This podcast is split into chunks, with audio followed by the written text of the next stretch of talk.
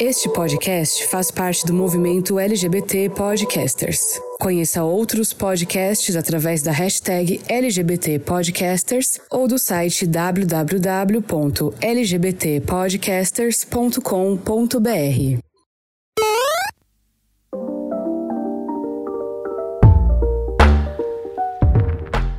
Olá, meus queridos gamers. Todos estão bem?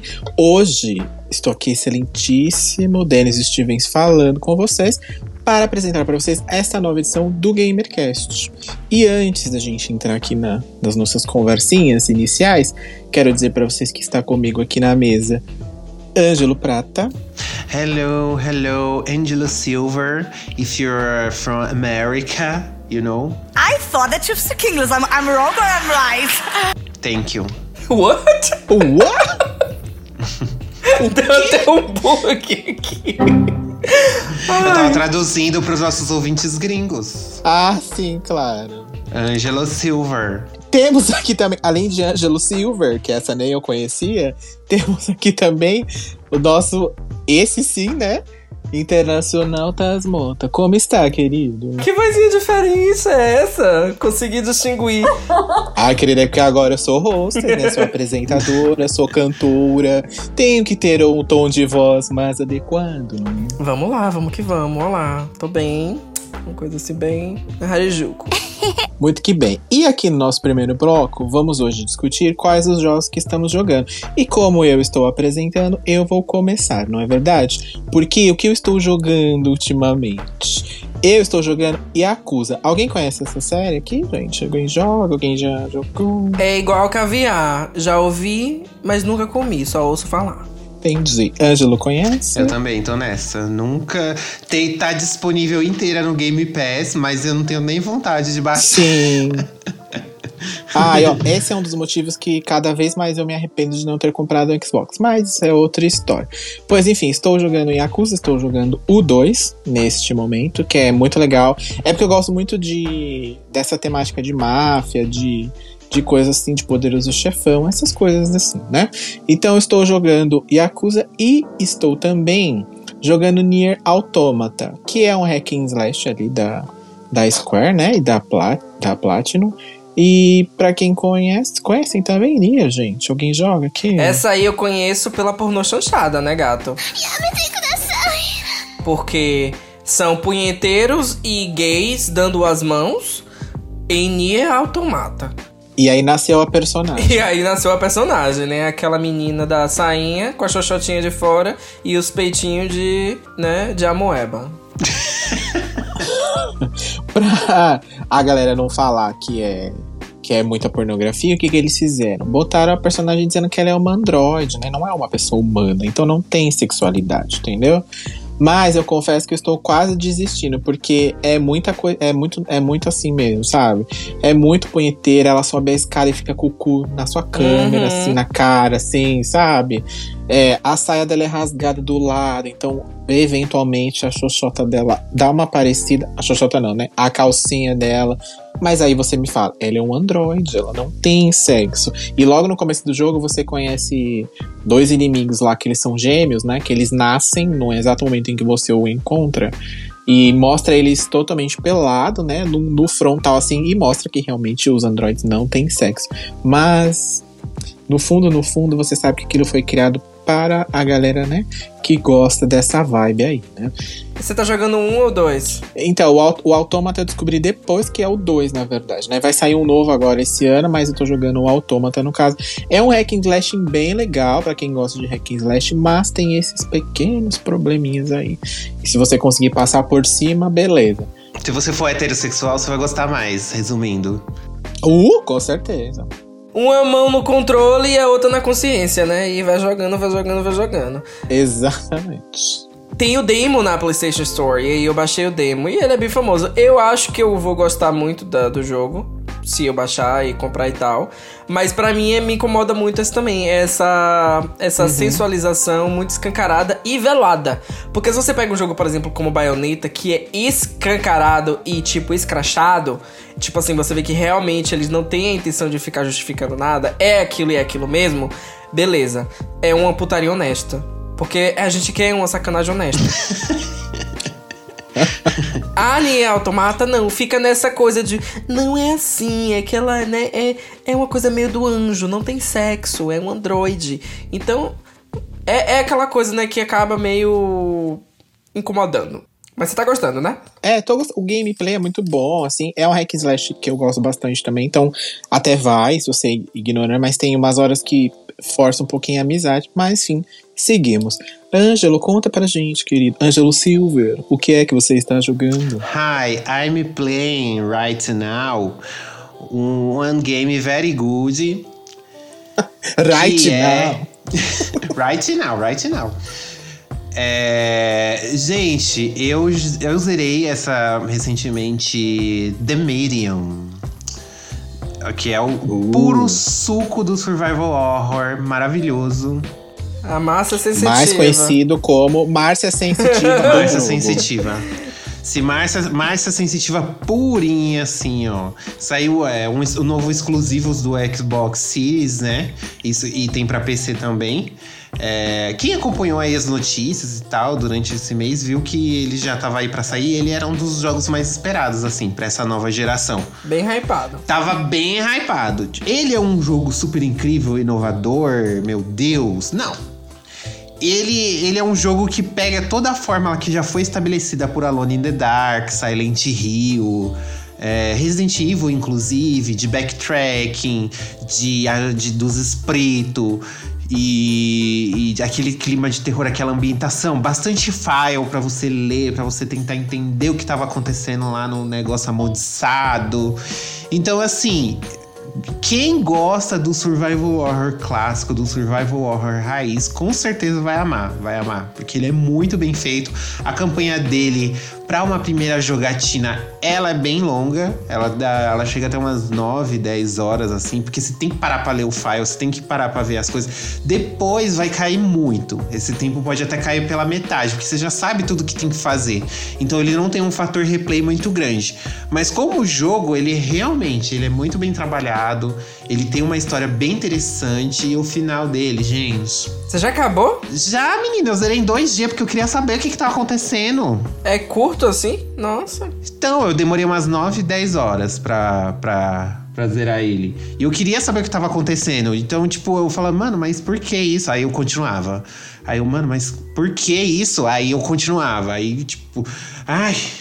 Só que o final, ele não é exatamente o final, entendeu? Ele, dá um, ele deixa um cliffhanger pra uma continuação. Aí eu fiquei um pouquinho disappointed, porque eu queria saber o que que tava acontecendo. Socorro! Você tinha lá entre as armas o spray de anil? É pra tirar encosto da casa que fica atrás da janela, atrás da- das cortinas, no batente das portas.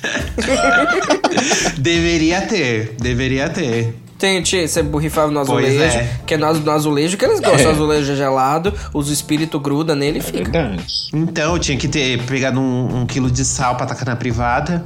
É, só que a, a Mary Ann, que é a protagonista, ela não tem nada disso, ela é amadora, né? Gente, Ela é jovem gente, ainda. devia muito lançar um jogo da Sensimácia onde você tinha que, sei lá, já rezar 10 Ave Maria. Imagina você jogando com a Sensimácia e aí você chegava na casa, tipo esse Fantasmagoria, Fanta Fantasmagoria, esse jogo aí do fantasma que você quer achar o fantasma. Imagina se fosse. Fasmafobia, Fanta- fasmafobia, né? Fasmafobia. Imagine se fosse um jogo que você chega com a Sensimácia e você tem que jogar e você tem que identificar o fantasma qual que é e o, o fazer o feitiço pra ele desaparecer. Ia ser perfeito. Imagine. É uma boa dica pra essa galera que fez esse jogo aí lançar ela como um personagem de DLC, né? DLC. Dá pra fazer, ou, gente. Ou a Microsoft podia chamar ela pra divulgar o 2. Divulgar Boa. a continuação Boa. também, ó. Fazer que nem a Netflix Sim, faz. sim, também. E, gente, o jogo, ele só tem um jump scare. Sério? Se vocês acreditam que eu dei um grito que eu falei assim. "Ah!" Porque eu não tava esperando real. Porque, tipo assim, tava só suspense, tava um negócio assim, são bem, bem leve, assim. Eu, mano, mas o que que tá acontecendo? Eu fui. Aí o jogo me tá com um jump scare e eu achei isso sensacional, porque eles não abusam desse recurso, né? Igual muitos jogos e filmes de terror fazem. E aí eu já fiquei nervoso, já deu aquela adrenalina. Eu falei, mano, vai acontecer de novo em algum momento. Aí eu fico, fico esperando. Só que acaba não acontecendo. Mas enfim, eu achei, eu achei muito, muito. Foi muito bem usado o recurso do jump scare quando ele aconteceu no jogo. Eu achei sensacional. É aquele você tá tranquilo no começo, aí acontece um, aí tu fica com o cu na mão esperando o próximo e aí não acontece mais nenhum. Não acontece mais nenhum, você só fica esperando acontecer. Parabéns a quem desenvolveu. Eu, eu, eu peguei, tá- eu tô jogando ainda também o Devil May Cry, só que agora eu tô no 4 e tá meio chato, eu não quero comentar dele não. Tô com vergonha de estar jogando ele. Pois muito que bem, Taz. Gente, comprei uma coisa chamada Oculus Quest 2. Já ouviram falar? Já chegou no Brasil? Rica. Sim, eu usei um, ó, pra, pra, pra não dizer que eu sou uma plebeia sul-americana. Na Brasil Game Show de 2018, eu testei o Oculus Quest, só quero um. E, inclusive, eu, aquele joguinho de feitiço, que a gente taca feitiço, que a gente desenha o escudo no ar. E eu até testei esse joguinho quando, quando eu joguei na Brasil Game Show. Não, 2018 não, minto, 2016. Era o primeiro Oculus Quest. Tem- eles lançaram o Oculus Quest 2 ano passado. E ele foi promovido pelo Facebook, né? E eles, obviamente, por ter todo esse apoio do Facebook, praticamente zerou o, o lucro do óculos, porque ele aqui nos Estados Unidos está sendo vendido por 399 dólares. Ah, e pode, né, se você quiser com a memória maior, você compra por 499 dólares. É um valor baixo para óculos VR, né, se você comparar com os outros competidores e para a tecnologia que ele tem. Ele é o primeiro óculos VR que não tem cabo, então você consegue andar pela casa e você não tem aqueles cabos grudados em você. Então isso já ajuda muito, principalmente quando você fala de jogo que tem a questão da mobilidade, como um lightsaber da vida, um jogo de dançar, então você não precisa se preocupar se o seu cabo vai enganchar em algum lugar. Segundo ponto, é, ele roda o jogo por conta própria, você não precisa conectar ele em nada. Então ele é um próprio console, o próprio óculos é um console. E é, é diferente de, por exemplo, você comprar um, um óculos VR do PlayStation, porque você precisa conectar no PlayStation, ou esses outros óculos VR que você precisa conectar no computador, e aí o computador gera o gráfico e, e manda pro óculos. Então, ele é um device por si só. Então você compra ele, ele não tem cabo e além disso ele já vem, você instala o jogo diretamente no óculos. Então isso é muito bacana e pra mim assim é o grande diferencial desse óculos para os outros óculos. Quais são os pontos negativos? Ele não permite que você conecte no PlayStation, por exemplo. Então você não pode jogar jogos de PlayStation no óculos, é, no Oculus Quest 2. Ah, mas você pode jogar jogos de computador, alguns jogos de computador. Por exemplo, tem o Half-Life 2 que você pode conectar no computador e aí o computador, por ser um jogo né, que requer muito gráfico, ele, ele acaba ajudando o óculos né, a renderizar e você consegue jogar ele utilizando o Oculus Quest. Eu comprei ele, eu até agora não tive muito tempo para poder jogar, porque enfim, essa semana de trabalho foi bem puxada, mas eu já instalei dois jogos e é bem legal. Tô gostando muito. Dá um pouquinho de náusea quando você joga? Às vezes dá. Eu confesso que ontem eu tava jogando, precisei parar durante um tempo para poder, né, tá ficando um pouco enjoado. Mas eu tô gostando muito. Tem uma tecnologia bem bacana. Meu marido jogou também, ele que tem uma acessibilidade maior do que eu para jogos de VR. Ele jogou e achou tipo super legal. E o bacana também desse é que tem umas câmeras na frente do, do óculos, então é, era outra grande coisa, assim, quando você joga com óculos VR, é que você não sabe os limites, né? Então alguns colocavam os radares pela, pela, pelo ambiente, e aí o radar meio que di- di- dizia onde é que você tava. Ou você usava a câmera do, do, do, do PlayStation, né? E aí a câmera do PlayStation meio que dizia onde você tava, ficava um quadradinho dizendo onde é que você tava na sala. E esse, por ter quatro câmeras no próprio óculos, ele você faz um mapeamento com o controle, você mapeia a região. E aí o que acontece? Quando você tá chegando perto da parede, aparece um grid de limite. E aí você já sabe que você tá encostando perto da área. E aí você já meio que para ali, entendeu? Então você não fica que nem uma cabra cega se esbarrando nas coisas. E se você sai da zona, você consegue ver o lugar pela câmera. Olha que bacana ele muda, né? Se você sai do ambiente da- do grid, eles param o jogo e aí você vê a sala pela câmera do, do, do óculos. Então você vê tudo em preto e branco. É uma coisa assim bem, bem legal. Então recomendo bastante. É um pouco difícil você jogar VR no Brasil porque esse óculos tá vendendo. É, aqui nos Estados Unidos eu comprei por 399 dólares, no Brasil ele custa mais de 5 mil reais, ou seja, ele é mais caro do que um PlayStation 5. Né? Eu acho que ele tá por 8 mil, mil reais no, no Brasil. Então complica um pouco a vida de quem gosta de VR. Hoje não, Faro. É o seguinte, hum. eu não gosto de VR, né? Porque das duas vezes que joguei, passei muito do mal, assim, nossa senhora. Só de você descrever o jogo, eu já tô passando mal aqui, porque eu sei o que, como foi quando eu joguei. Mas, é como você falou também, é uma tecnologia muito cara. E me espanta eles estarem vendendo a tão baixo assim, né? Tipo, uhum. não tá nem se pagando, se você for pensar, Sim. né? Eles estão ganhando dinheiro com o quê, né? Sei lá, meio doido isso aí. É, o Facebook tá promovendo muito, porque o que acontece? Eles estão apostando muito em VR pro futuro. O Facebook, eles estão vendo, por exemplo, uhum. A plataforma só do Facebook não, não tá mais rendendo, né? Então uhum. o que, é que eles estão fazendo? Eles estão comprando outras redes, então compraram aí o Instagram, por exemplo, compraram o WhatsApp Sim. e estão tentando unificar tudo. Junto com isso, eles já estão pensando no futuro das redes sociais. E na, no release que eles fizeram em 2019, durante a época da pandemia, foi tipo assim: 80% focado em realidade virtual né, como questão de tipo de futuro. Então esse Oculus Quest, por exemplo, eles estão lançando features de reuniões virtuais, onde você consegue interagir com as pessoas, é, desktop uhum. virtual, onde você coloca o óculos e o seu teclado é virtual, a sua tela é virtual, mas você enxerga o ambiente ao seu redor. Então, é, realmente eles não estão lucrando de fato com esse óculos, mas eles estão querendo introduzir essa tecnologia na vida das pessoas. Eles querem tornar isso como um celular, uhum. que inicialmente era um sim, objeto sim. de luxo, um artigo de luxo, e as pessoas não não tinham.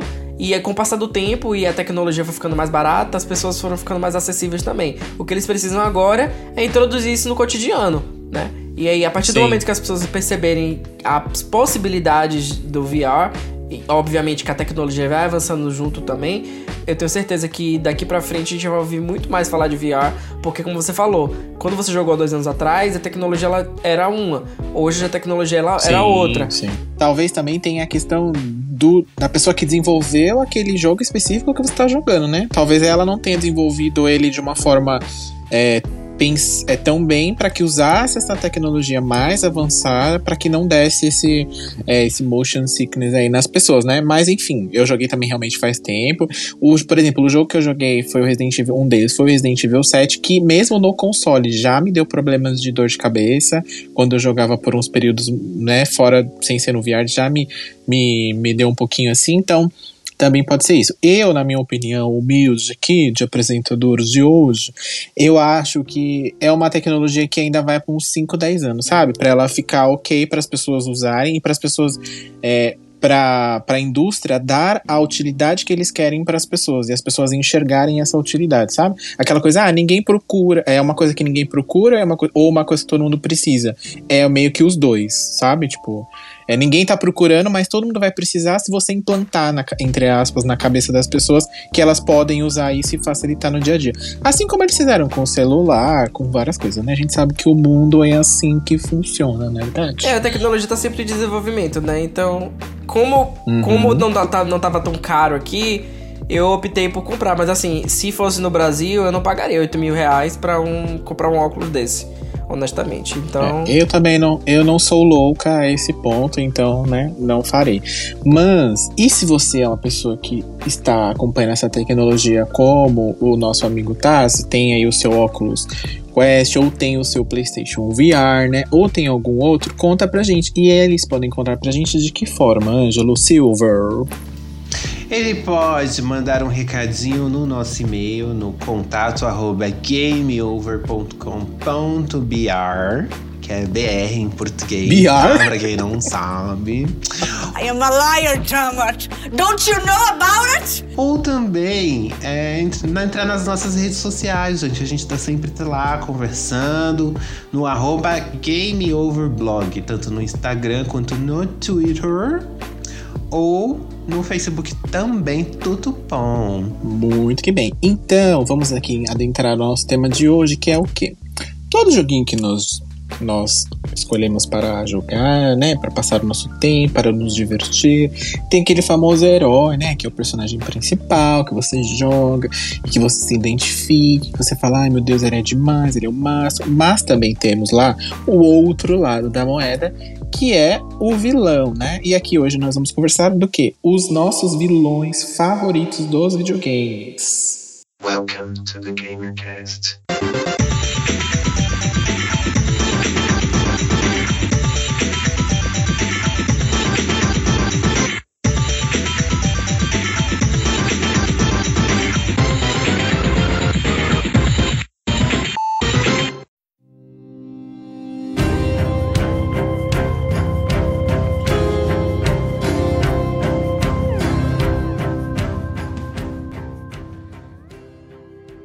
Esse, esse tema, na verdade, a, a, grande ideia dele surgiu por conta de quem? Nada mais, nada menos do que a nossa querida, já adorada Lady Dimitrescu.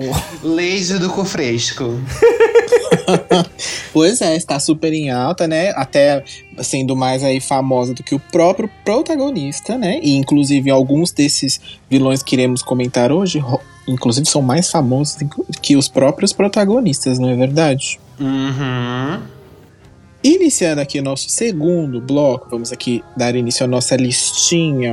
Lembrando que aqui estamos falando dos vilões que nós, né, na nossa humilde opinião, aqui eu como apresentador e meus, meus companheiros, os vilões que a gente gosta e o que a gente entende que são os mais legais, tá bom? Então, se você discorda, se você não concorda, ou se você concorda, você pode mandar lá uma mensagem pra gente depois, certo? Ângelo, diga para gente, deba vamos debater aqui o primeiro vilão da sua lista. Bom, o primeiro, o primeiro vilão da minha lista, na verdade, é uma vilã, né? Porque a gente sempre tem aquele a gente sempre tem aquela queda, né, pelo mal. A gente sempre A gente gosta das garotas, né? É, a gente gosta de uma garota malvada, de uma bad girl, não é mesmo, Rihanna? Beijo. Não é Regina George. não é Carmen Sandiego. Sim. E, falando em vilãs, é obviamente que a gente fala de Resident Evil em todas as edições. Não tem como fugir de Resident Evil. Eu devo dizer que isso é uma obrigação contratual quando entra para o GamerCast. E eu gostaria de colocar na, na nossa rodinha aqui do amor, que da outra vez a gente fez uma fogueira, né, do mal. E agora a gente tá aqui, ó, pendurando na, na, na parede do Crush, aqui, pendurando o pôster na parede que é Alexia Ashford, a vilã de Resident Evil Code Verônica. Por quê? É, Alexia, ela foi a primeira vilã assim que enfrentou o Wesker, o Albert Wesker pau a pau. Ela dá uma surra nele, inclusive no Code Verônica. Mas qual é a historinha de Alexia? Alexia, ela faz parte da família dos fundadores da Umbrella Corporation, né? E ela sempre foi uma criança prodígio, ela sempre foi muito inteligente e tal.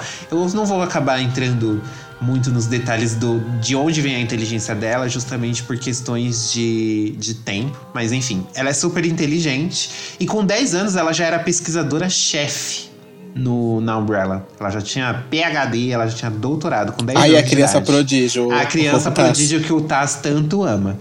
Só que no, o, o, isso criou o quê? Recalque no Wesker. E o que, que aconteceu? Sempre tinha uma rixa entre os dois ali, né? E a Alexia, ela desenvolveu o próprio vírus dela, que é o T Verônica, em que ela ganhava superpowers, ficava super fodona. E ela resolveu testar em quem? Testar em papai, né? Ela testou no próprio papai dela, só que aí não deu muito certo. E aí ela descobre que para ela utilizar o T Verônica, ela precisa ficar ficar em sono criogênico por 15 anos pro vírus se tornar parte do organismo dela, né? Então tem todo um rolê que a gente acha que ela morreu, mas ela não morreu, menina.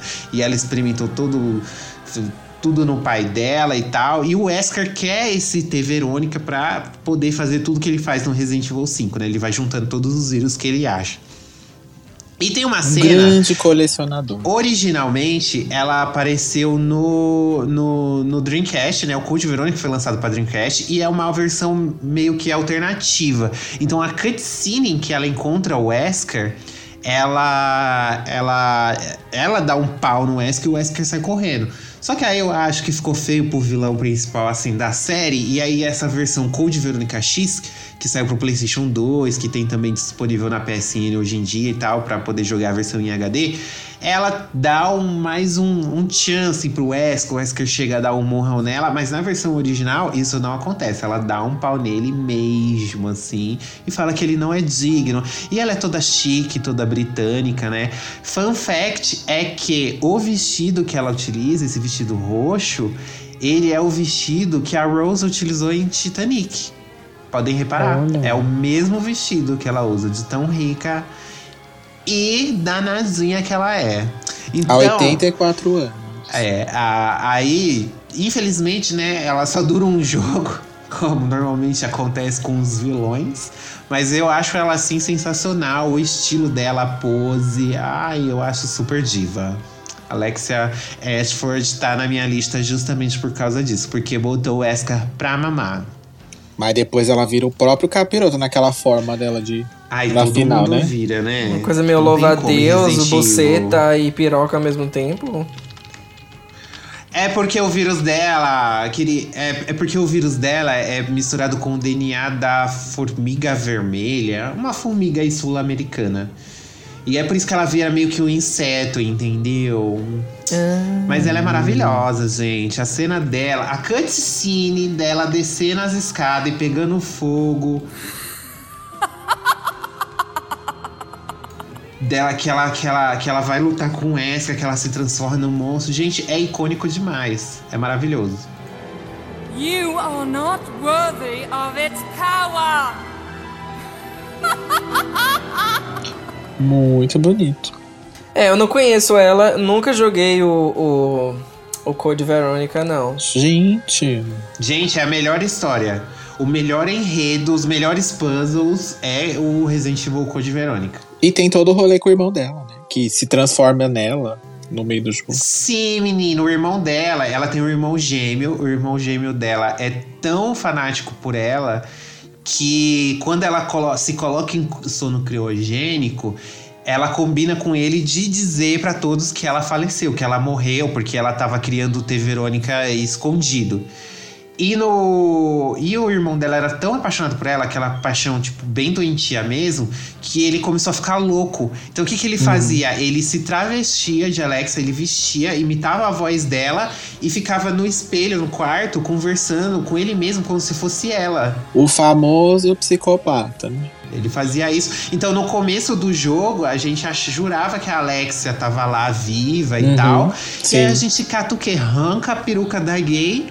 E aí descobre que era tudo montação. Eu fiquei chocadíssimo com essa cutscene. Gente, Code Veronica é muito bom. É a melhor história, assim, de, de Resident Evil. Saudades quando o Shinji Mikami que tava envolvido nos projetos. Ai. Muito que bem. Bom, eu vou trazer aqui pra vocês um vilão que eu gosto bastante, Ângelo conhece, que eu vou trazer quem? Virgil. Do David McCray, da saga David McCray. E quem é Virgil? Virgil é o irmão gêmeo do Dante, que é o protagonista, né? Os dois são filhos de quem? Do Capiroto, né, minha filha? Lá do Esparta. E aí ele se apaixona por uma humana tem, dois, tem os, o casalzinho ali, né, de filhos, e aí rola todo, tem todo um rolê por trás ali que ele não quer que os demônios vão lá pro, pra, pra, pra terra pra poder, pra proteger os humanos, e inclusive a mulher dele, enfim, a pessoa que ele ama, né, e tudo mais, porque ele não pode sair lá do inferno, e aí os dois são, sendo é, Néfilins, né, que é metade humano, metade demônio, eles têm aí poderes especiais e formas demoníacas e formas humanas, enfim. E aí rola, tem todo um rolê que o Virgil é aquele seu irmão mais tímido, né, mais acanhado, que fica mais na sua. Ele é um gostoso, isso sim. Seu gostoso, gostoso, gostoso. É, enquanto o Dante já é a bicha mais, mais escandalosa, já quer saber de curtir, né? De rodar o Brasil na sua moto, enfim, aquela coisa mais assim, aventureira, né? E aí Virgil quer dominar o mundo, quer roubar o poder do pai dele, tudo pra ele, porque ele sente que ele é não foi bem amado, né? E é aquela coisa de irmãos que o pai dá mais atenção pra um do que pro outro, aquela coisa toda, né? E aí no chegando no no Devil May Cry 5, que saiu agora, né? Conhecemos aí outras facetas do Virgil que não posso falar, né? Porque senão vai dar um spoiler aí, porque Ângelo ainda não jogou, né? Exatamente. Enfim, aí rola todo, tem toda uma, uma história aí com o Nero e o, o, o- entre o Nero, o Virgil e o Dante, que é um outro carinha que entra aí nesse rolê, mas estamos aqui para falar de Virgil. Eu acho ele muito mais legal. No 3 tem toda aquela, aquela cena na chuva dele com o cabelo igualzinho do Dante, ele fala: "Querido, eu não sou igual a você". E joga o cabelo para trás e vira o Virgil com a sua bela katana. A gente fica tão molhado quanto eles na chuva nessa cena. Ai, menina, é ba- belíssima, né? Devo dizer. Já pega a sua bela katana e é muito mais estilosa, ao meu ver, do que o próprio Dante, não é? Inclusive, nessa última versão do 3, que saiu remasterizada, você pode jogar com ele também nos cenários ali que o, Dante passeia. Correto, Ângelo? Sim, depois de você zerar o jogo com Dante, você pode jogar a campanha novamente com o Virgil. Só que essa versão dele do, do Devil May Cry 5 tá meio feinho, né? Não tá tão gostoso assim que nem ele era no Devil May Cry 3, que ele era novinho, né? Também.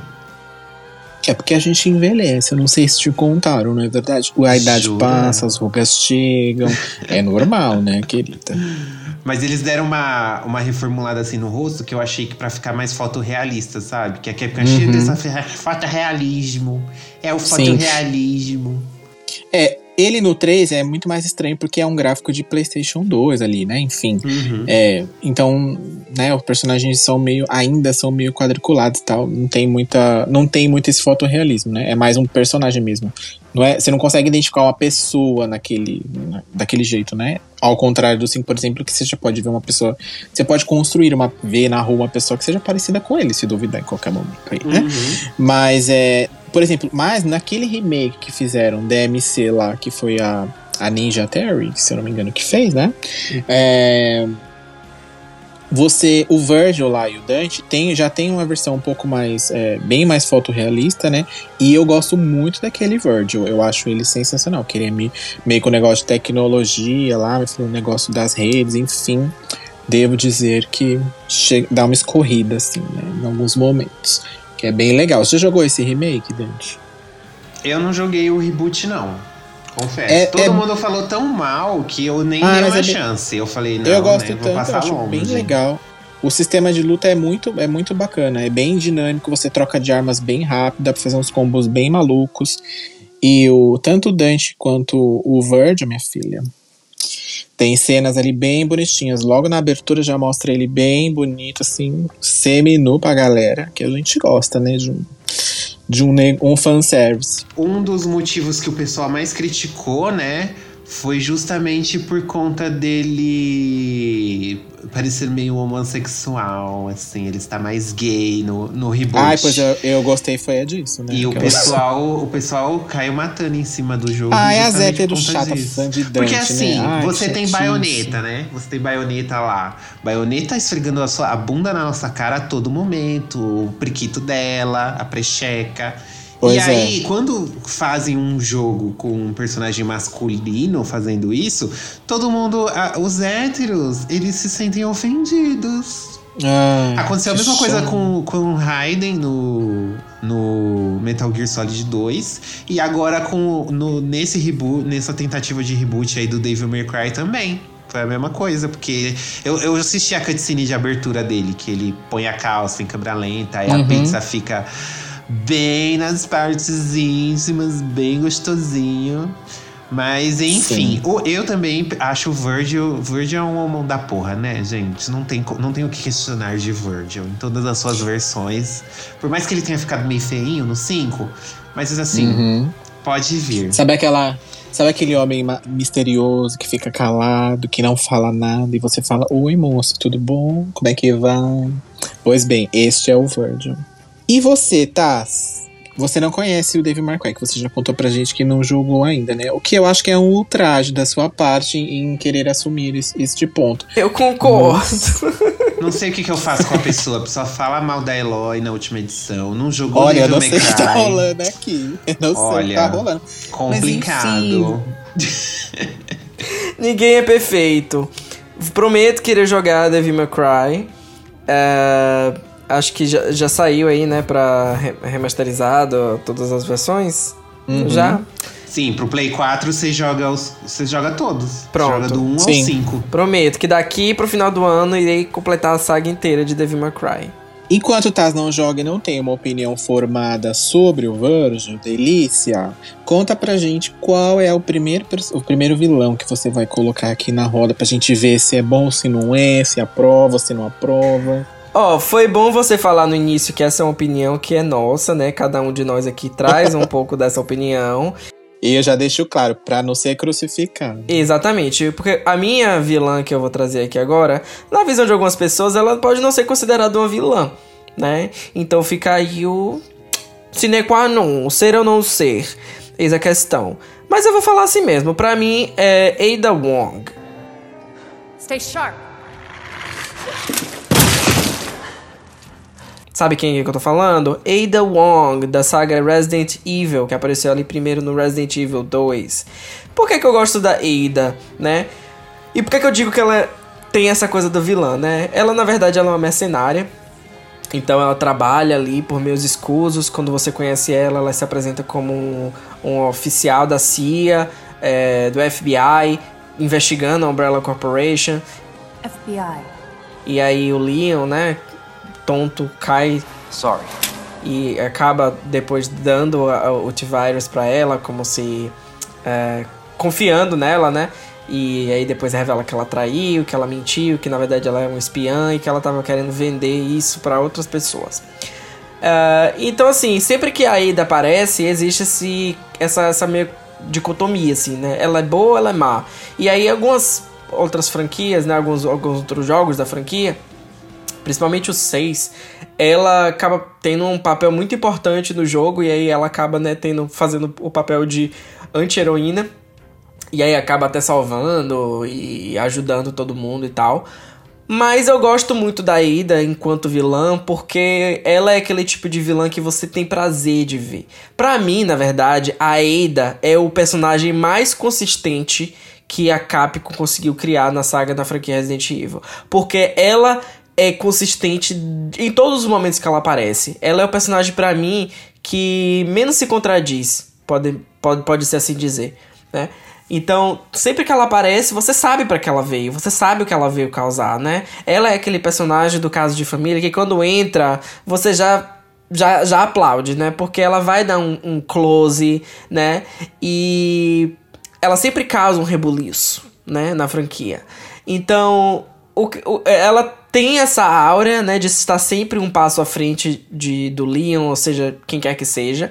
E isso é interessante, porque parece que você tá jogando um jogo com ela Tá fazendo um jogo comigo, garota? Com- né? É um, um personagem que te instiga, você fica assim, mas o que é que ela tá aprontando? Será que ela tá falando a verdade? Será que ela tá tramando, né? E ela tem aquela coisa de usar a sensualidade, de fazer a linha vítima.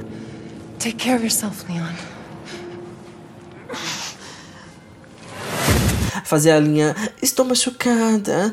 E aí o Leon vai lá, não, toma meu casaco, fica aqui. E aí ela pega ele acorda e ela dá um tiro nele, sabe? Então eu gosto muito disso, dessa, dessa linha que ela faz, né? E o interessante também é que a Ada, ela é, por exemplo, Resident Evil, todos os personagens, eles tentam te dar um caráter de vulnerabilidade, né? Então você tá, você tá sempre vulnerável, você nunca tem muita munição, você, enfim, seu arsenal de armas é um pouco limitado.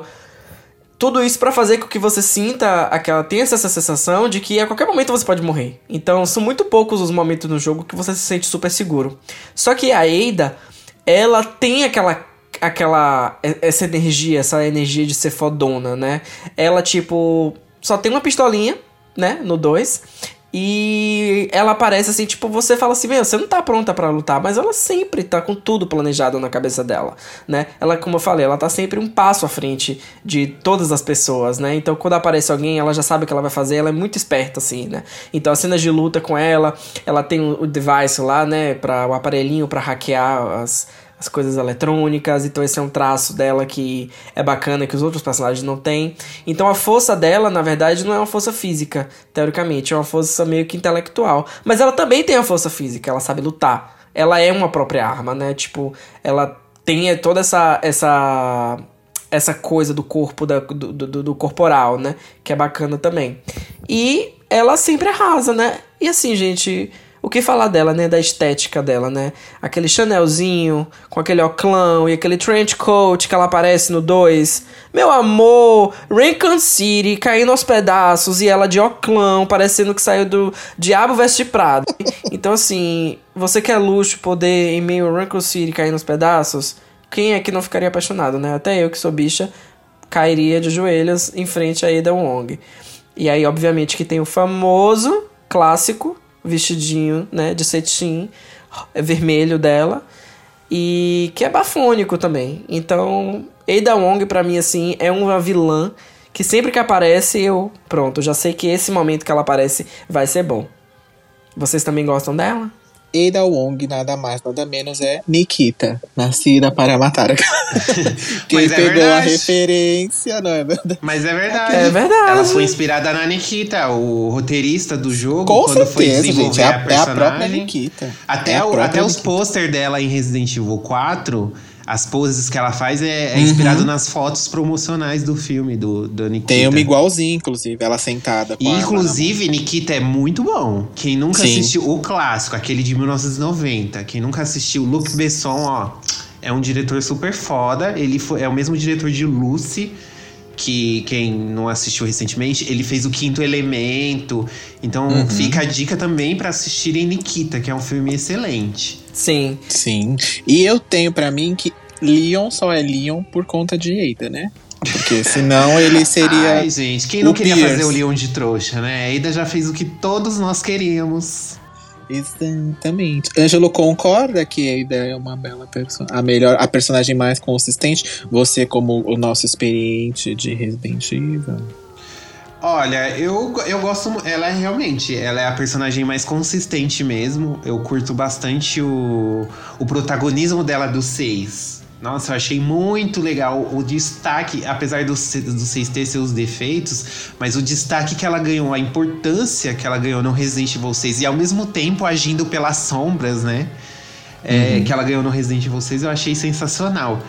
E não sei se vocês chegaram a jogar o Resident Evil 2 original, mas no, no 2 original, ela não se identifica como um agente do FBI. Ela fala pro Leon que ela foi lá procurar ela é o boy repórter. dela. Não. Uhum. Ela fala que É, foi o boy dela é boy. repórter, né? Ela, "Ai, eu perdi meu boy. E eu queria, eu queria achar o meu boy, que não sei o que. ó." E, e aí ela usa essa desculpa, aí o Leon fica, tá bom, vamos achar o seu boy e tal. Não, é porque assim, no original, ela namora um cara chamado John.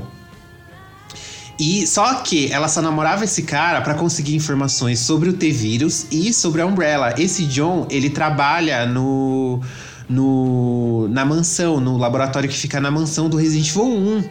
Então, no, no primeiro Resident Evil, no original também, tanto no original quanto no remake, a gente já ouve falar dela.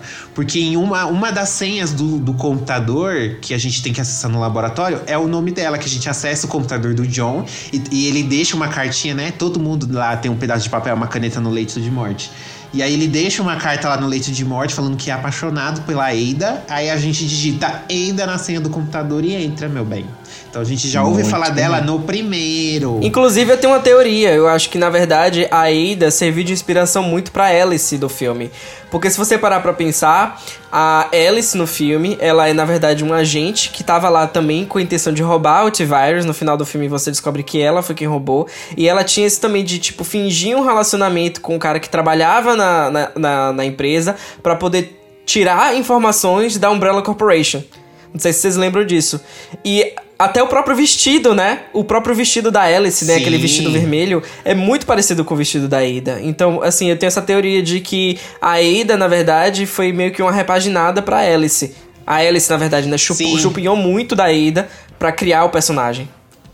Sim, sim, ele se inspirou bastante no figurino da Ada, nessa questão dela ser uma agente dupla, essas coisas realmente. A Sim. Alice, ela tem uma inspiração de Ada, sim. E no próprio plot, né? É. Do que eu falei agora, né? De, de ela ter essa coisa de ninguém saber quem ela é e tal. Eles tentam dar meio que uma coisa de ela perdeu a memória. Mas se você parar pra pensar, tipo, ela tem muita semelhança, assim, de tipo, eu tenho certeza que a Mila Jovovich, né? Não sei se ela, se ela chegou a estudar ou se o papel foi simplesmente apresentado pra ela, mas ah, para vocês verem como a Ida ela tem um, ela é tão interessante, né, que eu tenho certeza de que ela foi a inspiração pra Alice, né, na- no quesito de construção do personagem, né, de como é Postura, é, trejeitos, história. e, tipo assim, tem uma hora que ela começa a. Tipo, a Ada também tem essa coisa de, de saber lutar, né? Então, tem uma cena no filme que ela descobre que, enfim, o zumbi vai atacar ela e ela pega e quebra o pescoço do cara. E, tipo assim, sabe? Explora esse lado dela de, de combate corporal.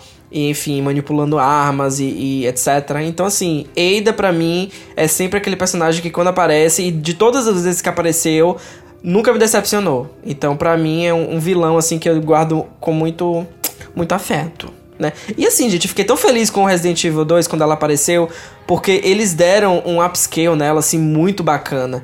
A postura dela. Sabe uma cena que eu adoro? Quando ela aparece pela primeira vez e ela fala pro Leon ir embora. Aí o Leon vai atrás dela e pega no braço dela. Aí ela olha pro braço dela assim, tipo. How dare you touch me? Você está louca. Sabe? E ela fala assim, tipo, don't touch me. Sabe? Tipo, puxa o braço assim. Tipo, meu, ela é muito dona de mim. Muito, muito assim. Hey, you can't keep walking away from me. I don't even know your name. I'm Leon Kennedy. Find a way out, É diferente daquele feminismo forçado que eles tentaram colocar no 3, né? Quando o Carlos vai encontrar a Jill, encostar na Jill e ela, eu sei cuidar de mim. É. A Ada pra mim é. Choque. Maravilhosa. Pra mim, no fim, no fim das contas, a Ada brilha na versão do. Na nova versão que foi feita no Resident Evil 6 de A Usurpadora, né? Quando aparece ela e Carla Radames. Pois é. Quem é quem? Não sei. É Paulina? É Paola? Não sabemos. No final das contas, descobrimos que é o clone, né? Ou é clone. Não. Enfim, eu acho a Ada também uma belíssima personagem desta saga. Mas eu também acho que é um belíssimo personagem aquele vilão ou antagonista, como queiram chamar, que quando ele transcende o próprio jogo em que ele foi criado e aparece em outro jogo tão bom quanto no jogo original dele. Estou falando aqui de Sephiroth, de Final Fantasy VII. Obviamente que eu deveria trazer um, um vilão aqui de Final Fantasy, pois senão não faria jus ao meu cargo de jogador de Final Fantasy. Enfim, para quem não conhece, eu acho muito difícil. Sephiroth é aquele vilão belíssimo, alto, com aqueles cabelos prateados longos, enormes e lisos, com a chapinha feita, né? E o vento vem, e o fogo vem, e o mundo acaba, mas o cabelo, Perfeito. Porque você vale muito. perfeito, né? Exatamente. Liso perfeito, então maravilhoso. Sephiroth, quem é, pra quem não conhece, ele é um soldier, assim como o nosso personagem principal, que é o Cloud, que quando ele aparece lá no jogo, você fala: "Eu não quero mais jogar com esse boneco loiro não. Eu quero é jogar com o boneco de cabelo prateado, que eu achei mais legal, achei mais estiloso, tem uma roupa mais bacana, tem uma espada gigantesca, que no final das contas o tamanho faz a diferença neste sentido. Então, eu entendo que ele é um belíssimo vilão. E por quê? Ele é muito bem construído, tem todo um rolê por trás. Ele não quer simplesmente dominar o mundo, né? E ser o mais forte. Blá, blá, blá.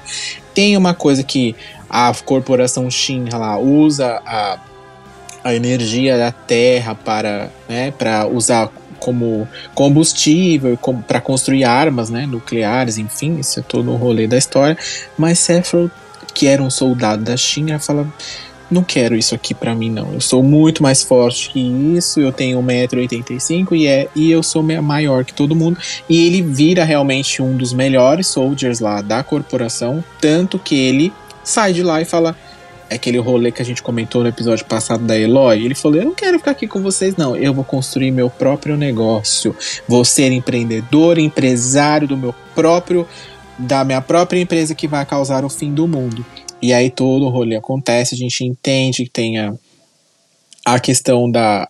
é, é explicado du- durante o jogo a questão da Shinra, a- e aí como ele saiu de lá. Nos, no jogo anterior, que tem lá o Chris Score, conta um pouquinho desta parte da vida dele, em que ele tá lá meio que sendo um soldier, mas não querendo mais, e vendo algumas coisas internas lá que ele não concorda, e aí quer. Que, que essa aí quer fazer. E no final das contas, tem lá. Ele descobre que ele. Não possa que meio que dar um spoiler, mas ele descobre que na verdade ele não é dali, viu? Não é daquele rolê e ele meio que foi construído, né, a partir de um de um DNA ali, né, que também, enfim, não ele construído ali com uma coisa, gente. E aí ele descobre que ele quer reviver a mãe dele. Quer reviver a mãe dele, porque a mãe dele é o ser mais poderoso e vai destruir tudo e vai conquistar os planos dele no final das contas. E aí ele ficou tão icônico assim, gente, que ele, para algumas pessoas, ele é muito melhor que o próprio protagonista, como eu falei. E talvez ali, se você for medir, ah, você gosta mais do Cláudio ou do Sephiroth? Com certeza, a maioria das pessoas ali vão dizer que, que o Sephiroth é um. Porque ele tem um estilo que, chama mais atenção, realmente, no fim das contas, né? E é aquele vilão emblemático tem aquelas entradas. No remake, principalmente, tem aquelas entradas maravilhosas, né? Quando ele aparece no Kingdom Hearts, ele tem uma asa preta, assim, que ele ganha lá no, no filme, que se passa depois do jogo, e ele desce em câmera lenta naquela asa, com aqueles cabelos esvoaçantes, e o personagem que é o Sora é do tamanho do nada perto dele, enfim. É o japonês sabendo usar, né? Bons ângulos e bons momentos ali de, de filmes e animes pra introduzir. Ele sempre aparece causando alguma coisa e tem aquele, aquela famosa cena em que ele simplesmente mata uma das protagonistas do jogo, né? E aí você fala, você fica com ódio? As, um pouco. Aí depois você já fala, ah, mas ele é muito legal, né? Eu quero é jogar com ele. Aquela, que hora que ele entra pra minha equipe, gente? Que hora que eu vou poder trocar e escolher ele pra jogar? Não é verdade? Vocês não jogaram Final Fantasy VII, né? O Ângelo eu sei que jogou um pouquinho, mas parou. Taz, eu não sei, Taz jogou Final Fantasy VII? Não. Por, por opção. Entendi. Tudo bem, então. Fico eu falando sozinho dele. Posso ficar aqui discutindo horas com todos vocês. Mó, mas eu sei que. Eu sei que recentemente rolou aí um mó. Ele voltou a hype dele, né? Porque introduziram ele no Smash Bros. Super Smash Bros. como Isso. novo personagem, né? É, ele. Isso, além do Final Fantasy, ele aparece em Kingdom Hearts, aparece também no nesse último Smash Bros. que saiu. Ele também aparece em outro jogo da Square lá, que é um jogo de luta de, de Final Fantasy, que é o Dissidia. Ele, no filme do, do jogo, ele aparece também. No Advent prequel do Children. jogo. É, no prequel do jogo lá, que é o, é o Chris Score, ele também é um dos personagens principais. Ou seja, exploraram bastante o, o, o bonito aqui, né? E mas é como eu falei, é muito porque também ele todas as cenas que ele aparece é um, é um negócio à parte assim, é um show à parte assim. Então você meio que começa a gostar do personagem por várias questões, mas por, por conta também dessas cenas que são muito emblemáticas. A cena lá da cidade pegando fogo, ele virando as costas com seus cabelos e tchau, meu bem, fiquem aí queimando, é bem icônica. A cena da espada sendo enfiada na barriga da nossa querida amiga Aerith também é uma cena muito emblemática, enfim. Então, é um, e é um vilão muito bem construído, com várias camadas e várias coisas. E agora nesse remake, a Square me dá uma declaração que talvez ele possa não ser o verdadeiro. Ou seja, teremos clones de Sephiroth. Talvez, não sabemos ainda. E quando começa a veremos. meter clone, já sabe que vai desandar, né? É porque, como eu disse, ele não é. Ele é uma pessoa construída a partir de um DNA não humano, né? Então, enfim, né? Pode ser várias coisas aí. O, eu, esse, o, o Sephiroth, eu também não cheguei a zerar o Final Fantasy VII. Mas até mesmo antes de eu ter jogado o Final Fantasy VII, eu já conhecia ele por causa da cena que ele mata a Ares. Gente, essa cena, ela tá em tudo quanto é lista de melhores vilões que vocês possam imaginar. Por, por- sempre, sempre colocam, porque é um negócio... Foi um negócio, pra você que jogou, foi um negócio inesperado mesmo? É o plot twist do momento? É, é uma coisa que, assim, é, é uma coisa que a gente nunca tinha visto. Eu, não, por exemplo, não tinha visto até então. Você matar um personagem, ele. E ele. Porque assim, às vezes acontece, sei lá, o personagem cai do penhasco, ou, sei lá, acontece alguma coisa, pega fogo na casa, mas o personagem, de um jeito ou outro, ele sempre se salva. Nos jogos até então era o que acontecia. É, no próprio, na própria saga Final Fantasy, nós temos aí algumas, algumas, alguns episódios que existem umas cenas de morte ou de alguma coisa, mas em algum momento alguém evita, ou acontece alguma coisa e, e a pessoa efetivamente não morre. Mas aqui o, o cara vai lá na cena, é uma cena pra época, assim, até então. Era uma cena bem bonita, que era em CG lá, aquela coisa toda. É, e aí o cara cai, enfia a faca nela, ela cai, a espada nela, ela cai, e você fala, ah, tudo bem, meu filho, tem um item aqui, vou reviver a bonita, né? Não, ela simplesmente morre. E aí você coloca ela lá no laguinho, ela afunda, vai embora, você fala, tá, e aí agora? Peraí, eu tava evoluindo essa personagem durante horas no jogo e ela não volta mais? Pera, não. Ah, eu acho que ela vai, vai ser revivida lá no final, né? E vai aparecer junto no final a- a- o grupinho todo. Não, meu bem, ela morreu e morreu. No final ela aparece, né? Não em persona, né? Não em pessoa, mas em espírito, até porque ela era um, um ser iluminado, né? Assim, era uma coisa mais avançada do que nós. né? E ela aparece pra ajudar, mas é uma coisa muito sem precedentes, assim, que eu nunca tinha visto. E é uma coisa que não é violenta, não é explícito, não é gore, não é nada, assim. É uma cena bonita de se ver, se é que eu posso dizer, né? Que uma morte é bonita. É uma cena bonita de você ver e a música é muito boa também que toca. E é uma cena que você fala, gente, ela morreu, pera. E o jogo acabou? Não, e continua. E depois tem várias coisas que se, se desdobram lá na frente. E você descobre que no final a morte dela era meio que premeditada. Ela mesma já sabia. Tanto que no lugar que ela estava, ela já sabia que era ali o fim dela e tal. E o fim dela era o fim por um bem maior, aquela coisa toda, sabe? Enfim, mas é, é muito legal. Eu gosto muito. Vocês viram que quando anunciou Sephiroth no Smash Bros, eles lançaram a, a foto era do Sephiroth com a espada e era o Mario, né? Tipo, como se ele Uhum. estivesse matando o Mario. E aí depois eles lançaram Isso, essas. É. Eles lançaram a foto depois aí mostrando que na verdade a espada tava só presa no, no na alça do macacão do Mario, né? Então, tipo, bem isso que você falou, né? Morreu? Ah, não morreu não, era só foi só um susto. É que essa cena, inclusive, é uma referência ao filme Adventure Children, que existe essa cena onde o Sephiroth enfia a espada meio que no ombro, assim, do, do Cloud e ele fica suspenso, igualzinho na foto ali e tal. Enfim, é um belíssimo vilão. Quem conhece, só quem viveu sabe, Gabi, sabe? Aquela coisa. Mas enfim, Ângelo. Disseram que você tem um outro vilão aí maravilhoso pra contar pra gente. Sim, eu também tenho uma, uma outra vilãzinha. A gente sempre nas mulheres, né? O único que trouxe homem aqui foi o. foi o Ah. É, bem bichona também, né? Ai, gente, a, a, a próxima vilã que, eu, que também não tem como não citar aqui, que ela é queridíssima também, principalmente para os fãs da Valve, que é a GLaDOS de Portal. Quem não ama, né? Quem é que jogou Portal? Não. Não. Vocês não jogaram Portal? Gente, Portal é aquele jogo de puzzle sensacional. Eu conheço, eu já joguei algumas fases, mas não cheguei a. não, É, não procedi. eu já vi outra pessoa jogando jo- ele praticamente inteiro, mas jogar ainda não. Gente, é incrível. E assim, você. O jogo praticamente não tem enredo, assim, no primeiro, principalmente. Que a gente acorda no laboratório e tem que fazer os testes pra gente ganhar um bolo no final. Que a GLaDOS é a inteligência artificial que controla esse complexo que a gente tá preso.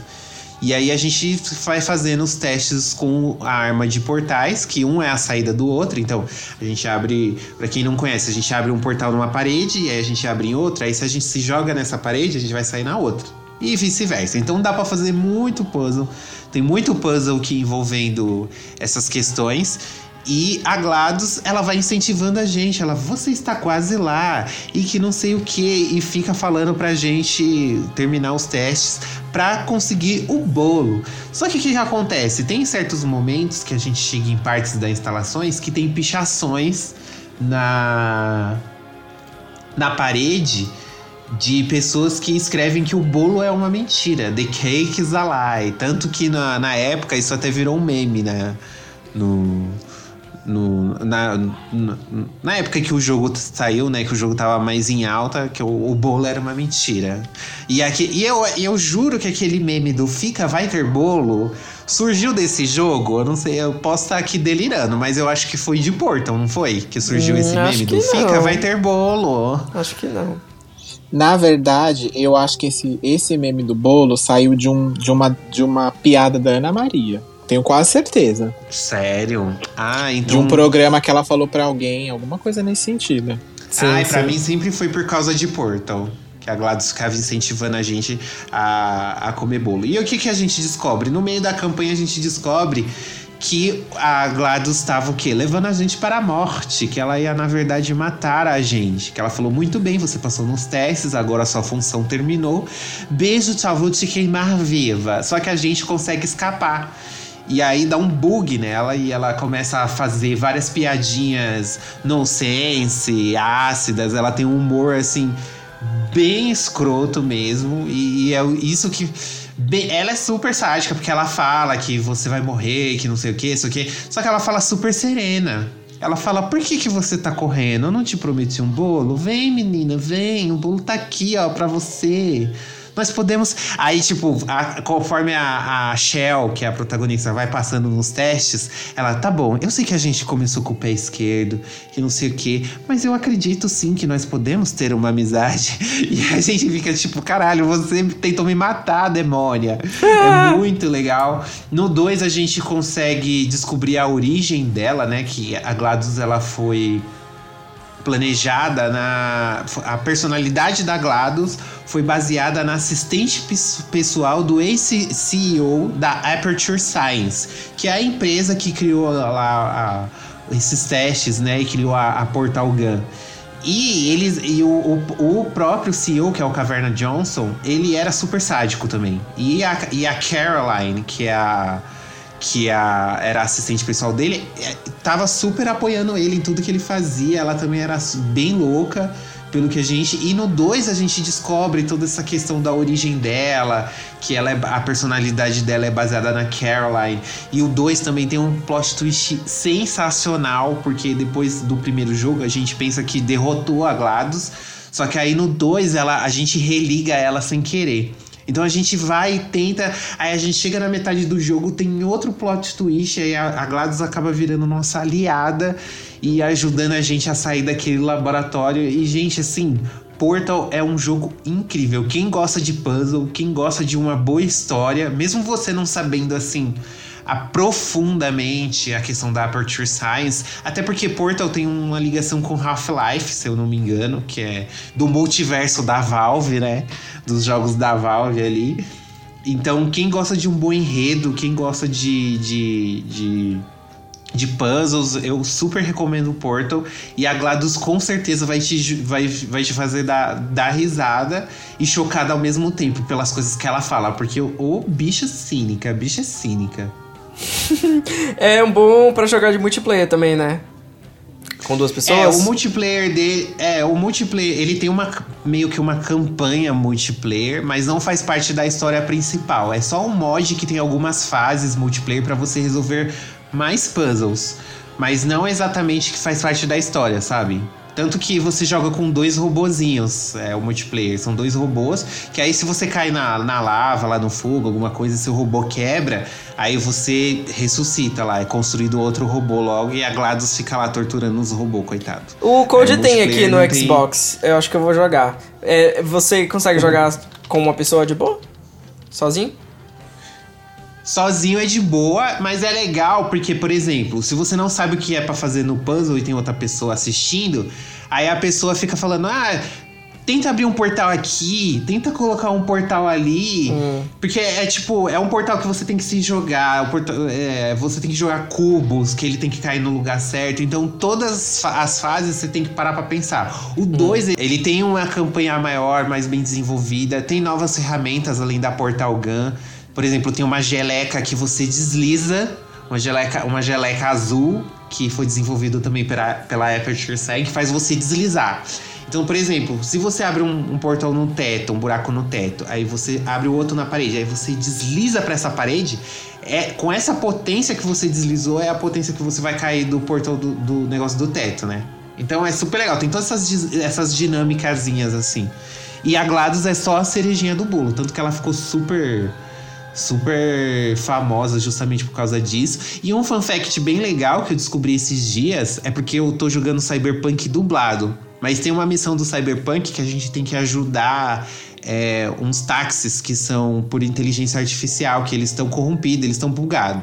Eles estão criando, tipo, personalidade própria. E um dos táxis que a gente tem que ir lá buscar, ele tem a voz. É a mesma dubladora da GLaDOS. Ela tem a mesma voz da GLaDOS. E ela faz até Hum. uma referência ao jogo. Falando que vai matar o protagonista e que não sei o que. É bem, bem legal. Hum, mas essa missão é bugada porque ela é bugada ou porque o jogo tá bugado? Então, dá, dá até pra confundir, né? Se a gente não sabe se é a missão mesmo é o jogo. Mas a miss, não é a missão. A missão não está mais bugada. Ela tava no começo. Já arrumaram. Agora dá pra fazer Muito a missão.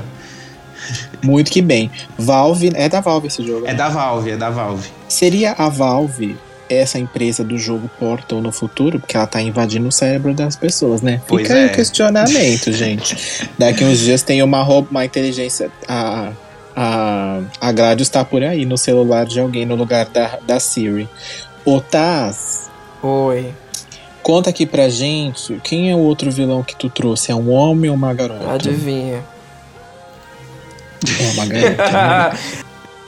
Os machos ficou tudo comigo. vou, vou falar rapidinho aqui, né? É. Uma pessoa que. Uma pessoinha. Quem é essa pessoinha, né? Que a gente mal conheceu e já considera pacas.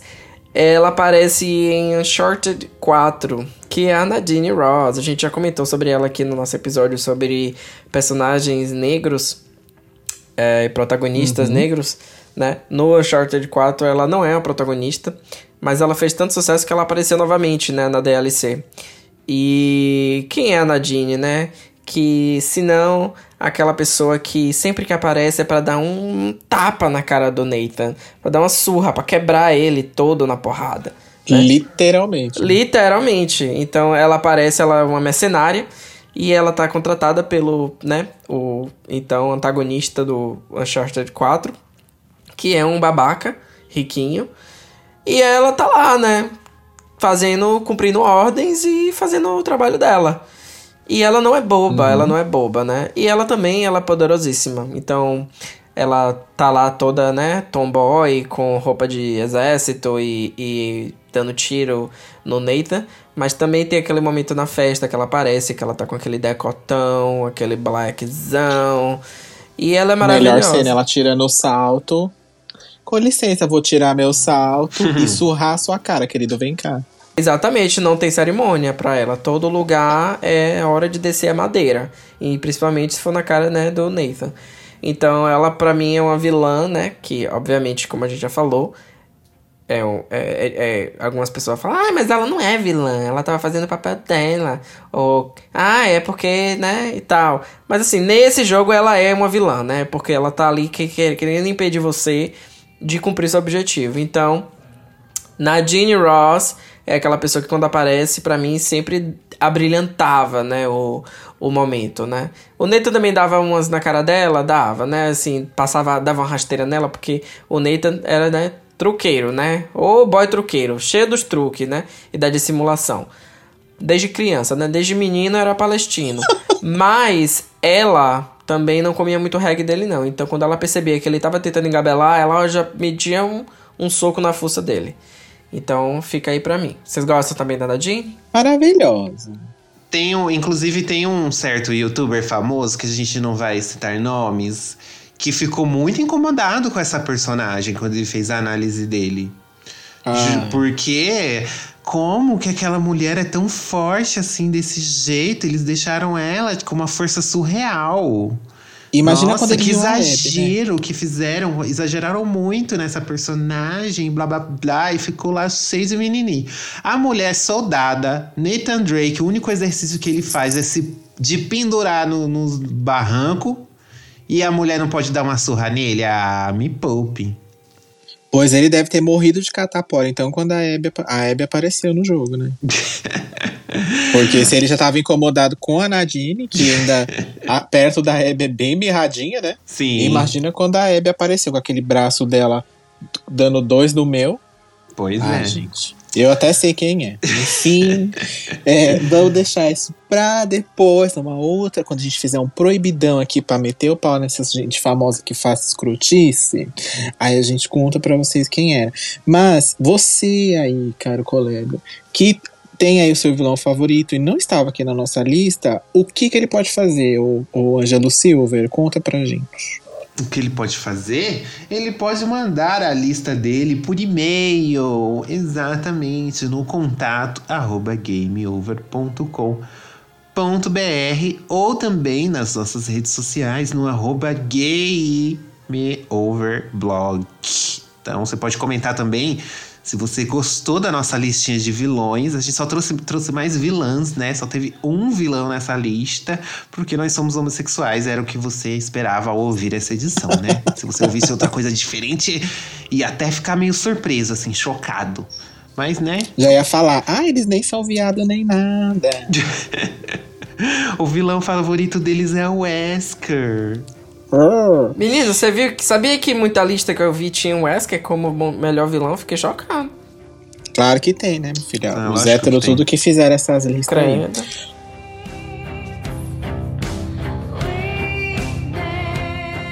Bom, gente, é isso então. Essa foi mais uma edição aqui do GamerCast. Não esquece de deixar lá o seu recadinho. Não esquece de seguir a gente na sua plataforma de podcast, aumentar aquele belíssimo engajamento, não é verdade? Sim. Estamos aí em rumo aos 2 mil seguidores belíssimos no Spotify. Então segue a gente lá, quem sabe, né?